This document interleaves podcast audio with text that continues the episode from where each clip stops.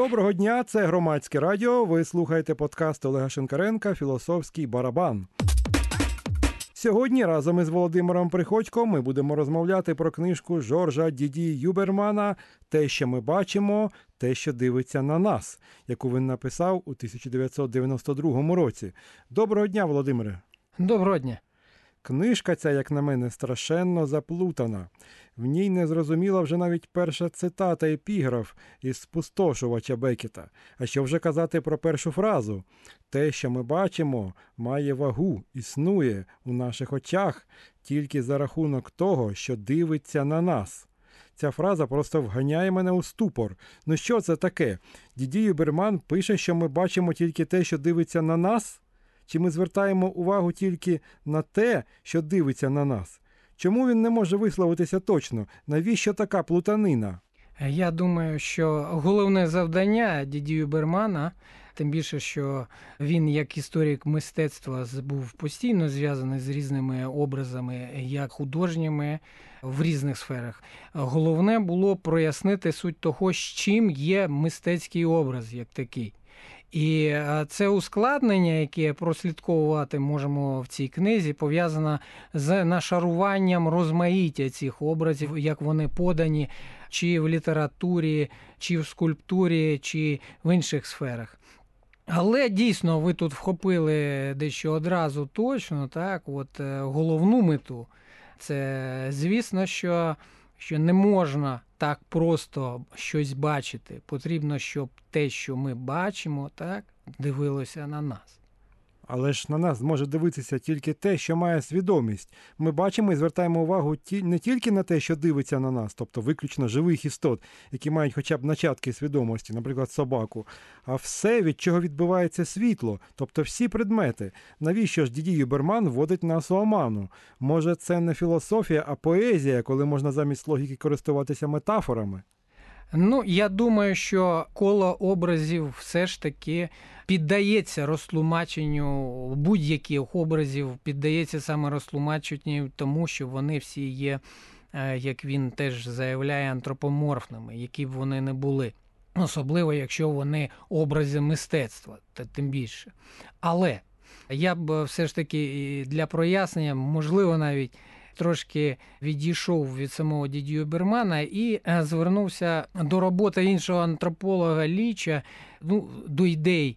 Едварда Ліча, видатного британського антрополога, який казав, що нам тільки видається, що ми дивимося е, поза контекстом, там, наприклад, культури. Нам видається, що світ е, відбувається таким, яким він є, ми ніби його фотографуємо. Але насправді існує дуже-дуже складна робота нашого ока, в яку занурені ми.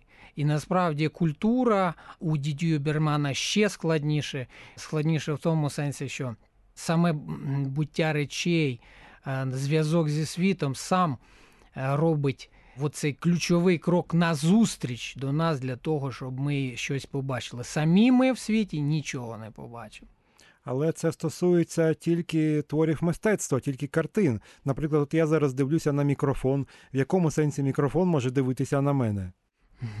Ну, зрештою, можна сказати, що ви десь е, праві відносно того, що є певні речі, які можливо у яких віднято те, що за словами дядю Бермана, має ауру речі, так бо він тут звертається до теорії Вальтера Беняміна, який якраз е, говорить про те, що в добу, якраз де панує техніка. Технічна і відтворюване, то якраз е, змінюється сам статус речей. Вони е, втрачають свою ауру, яка якраз полягає в специфічній візуальній роботі з самою дійсністю.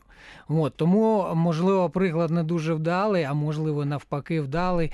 Мікрофон дійсно не має тієї важливої аури. Але, зрештою, якісь речі, які мають саме буттєву основу, як будемо казати, не оброблені технічним способом відтворення, ну не в сенсі мистецтва, хоча мистецтво колись було те ж саме ж і тією ж самою єдністю мало і з технікою. Вони розійшлися. Мистецтво і техніка розійшлися лише в добу відродження, розумієте?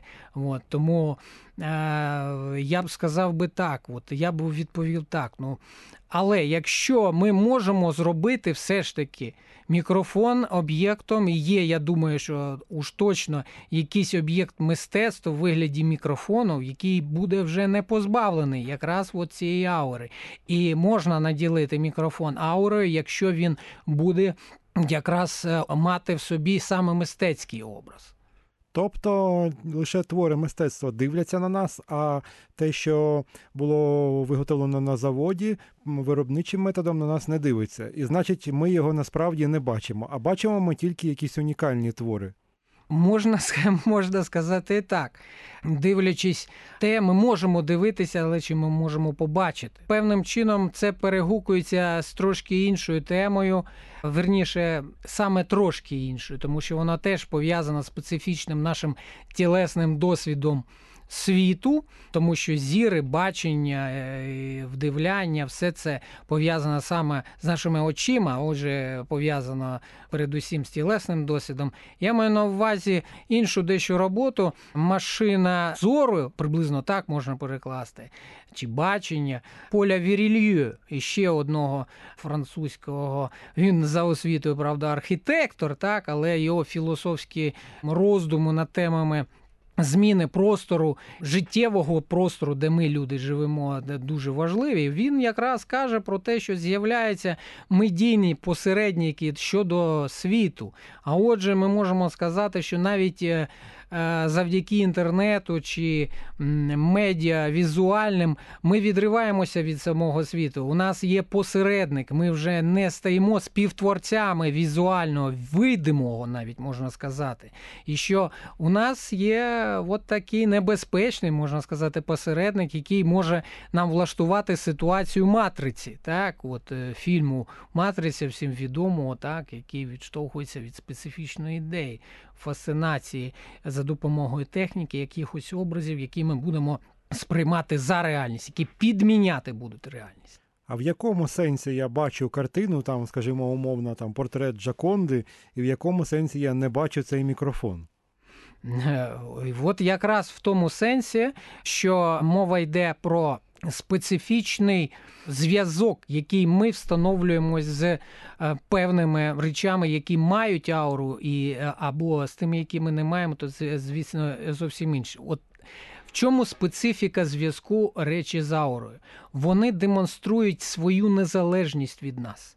І вони мають демонструвати навіть майже таку специфічну магічну владу над нами, що ми поряд з ними відчуваємо себе якимись сполоханими чи такими, яких охоплює специфічний навіть жах інколи. Аура це щось парапсихологічне. Хіба може філософія користуватися такими термінами? Ну, можливо, парапсихологія і бере, але це доволі давнє слово, яке позначає передусім специфічне явлення чого-небудь, передусім це слово із лексикону релігійного. Дідію Берман якраз в цій роботі каже про важливість секуляризації деяких понять, які взяті саме з релігійного лексикону.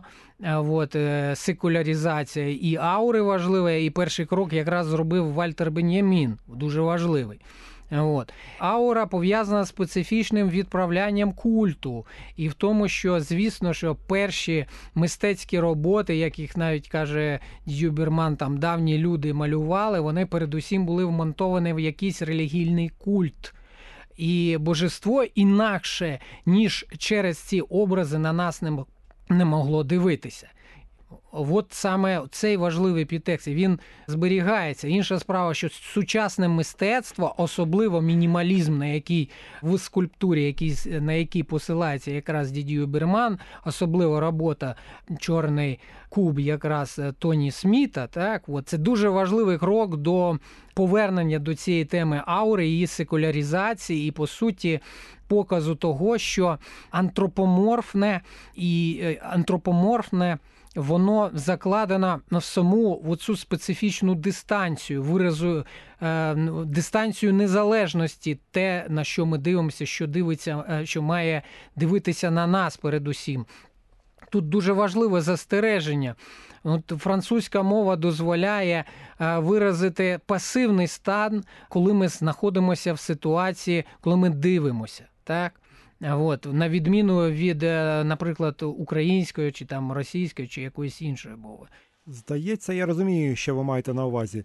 Наприклад, я можу створити креслення цього мікрофону і створити потім відтворити цей мікрофон за цим кресленням і скільки завгодно відтворити цих мікрофонів.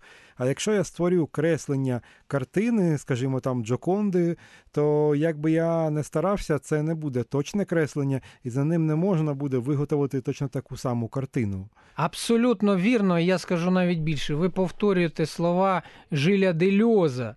Я не скажу, що майже буквально, але дуже-дуже точно.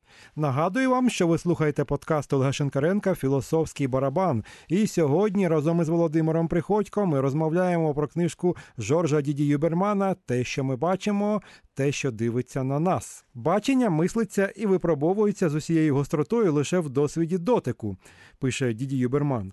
Ця фраза знову абсолютно незрозуміла. Гострота бачення це коли останній рядок у окуліста бачиш чи як.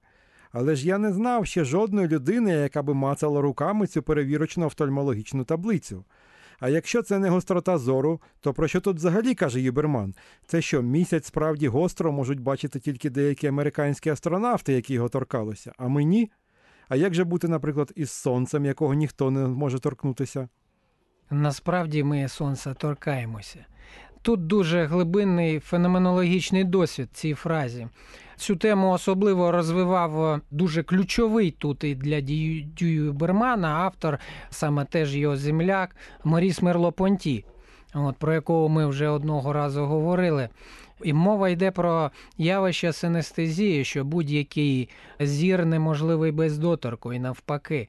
Тобто будь-який зір, по суті, передає через себе досвід доторку на відстань.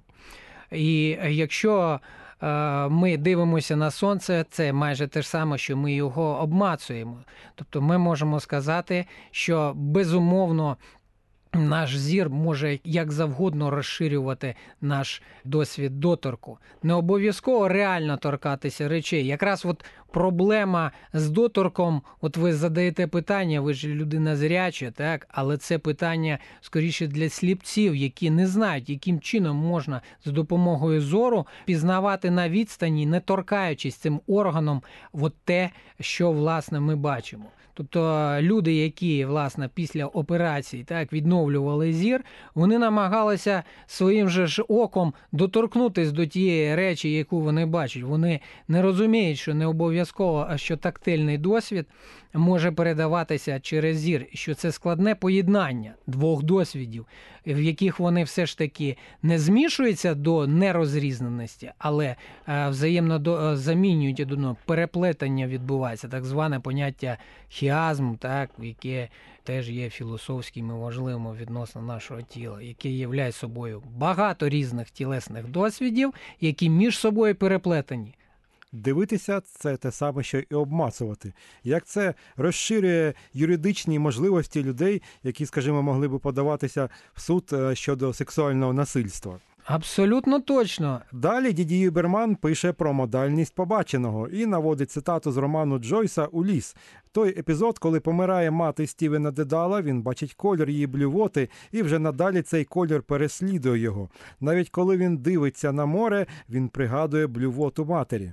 Я погоджуюся із тим, що досвід впливає на сприйняття, але виходить так, що наш досвід не загострює наш зір, а навпаки, спотворює побачене. Це і мається на увазі під модальністю.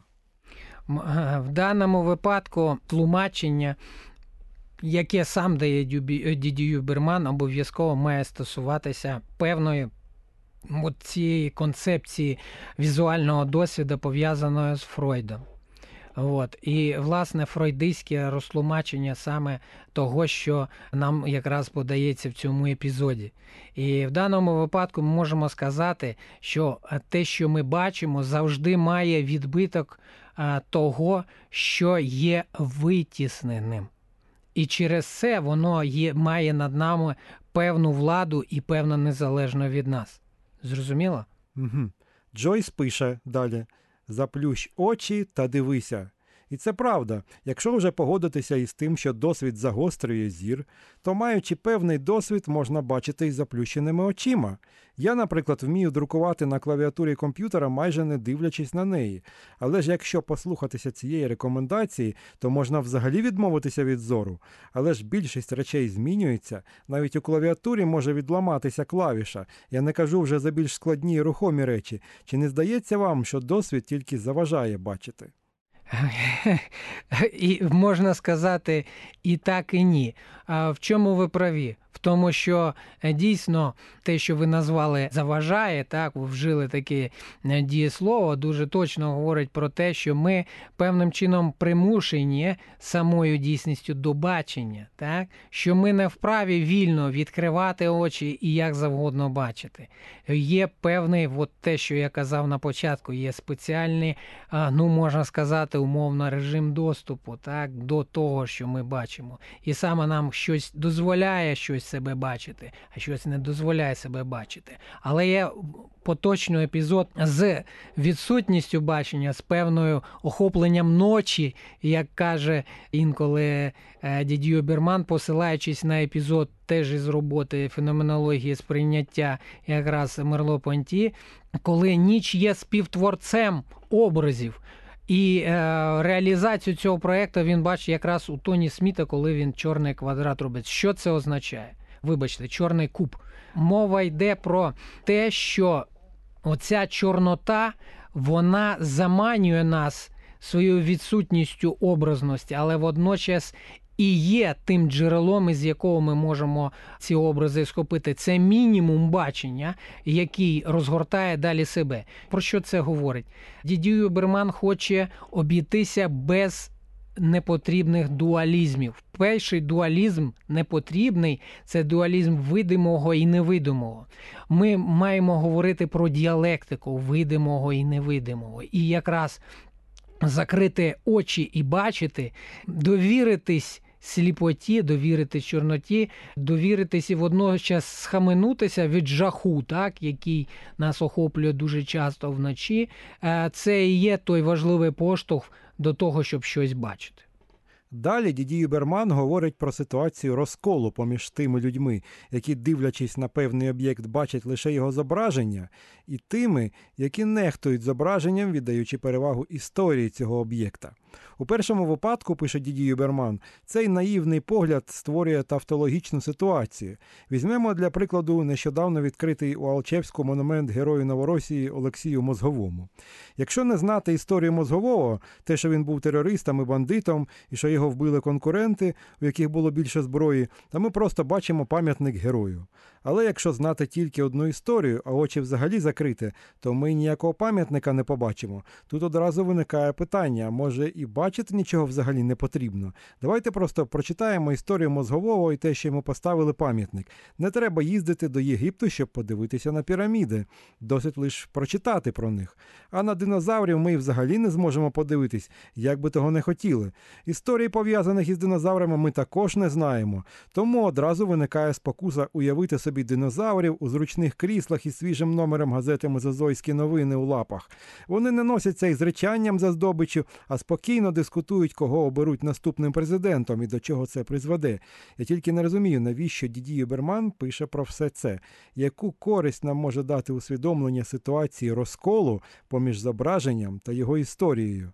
Я просто хочу, щоб ви зосередилися на тому, е, що я на початку сказав, на е, мистецькому образі і загалом на образі, який е, в якому міщена в принципі от наша ключова така якість, по-перше, слідувати певній культурі.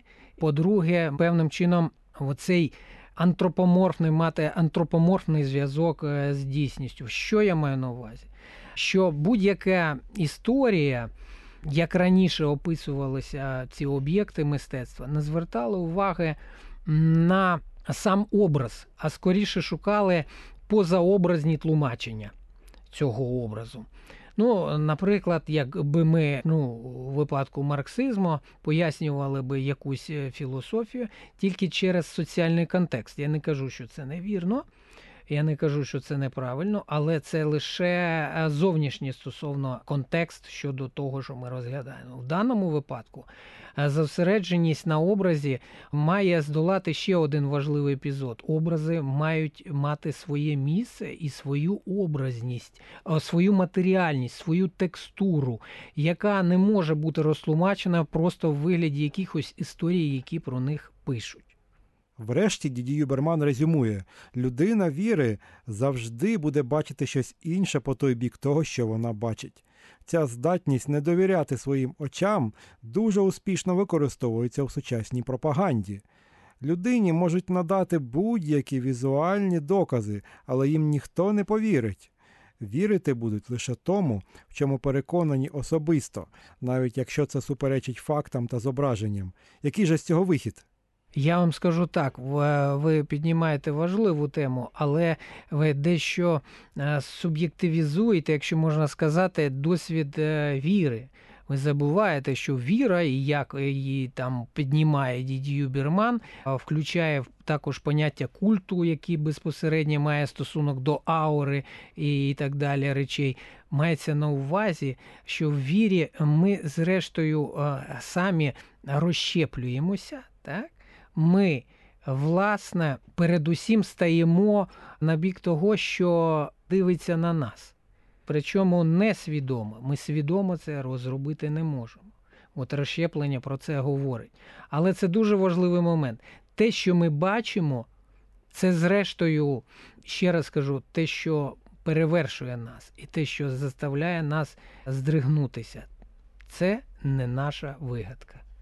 Ми ж побажаємо нашим слухачам завжди пам'ятати, що кожне зображення має свою історію, і її варто знати, щоб не стати жертвою аферистів. На цьому наш подкаст закінчено. Дуже дякую вам, Володимире, що ви прийшли, підтримали такий цікавий діалог. До побачення. До побачення. А ми з вами зустрінемося наступного тижня.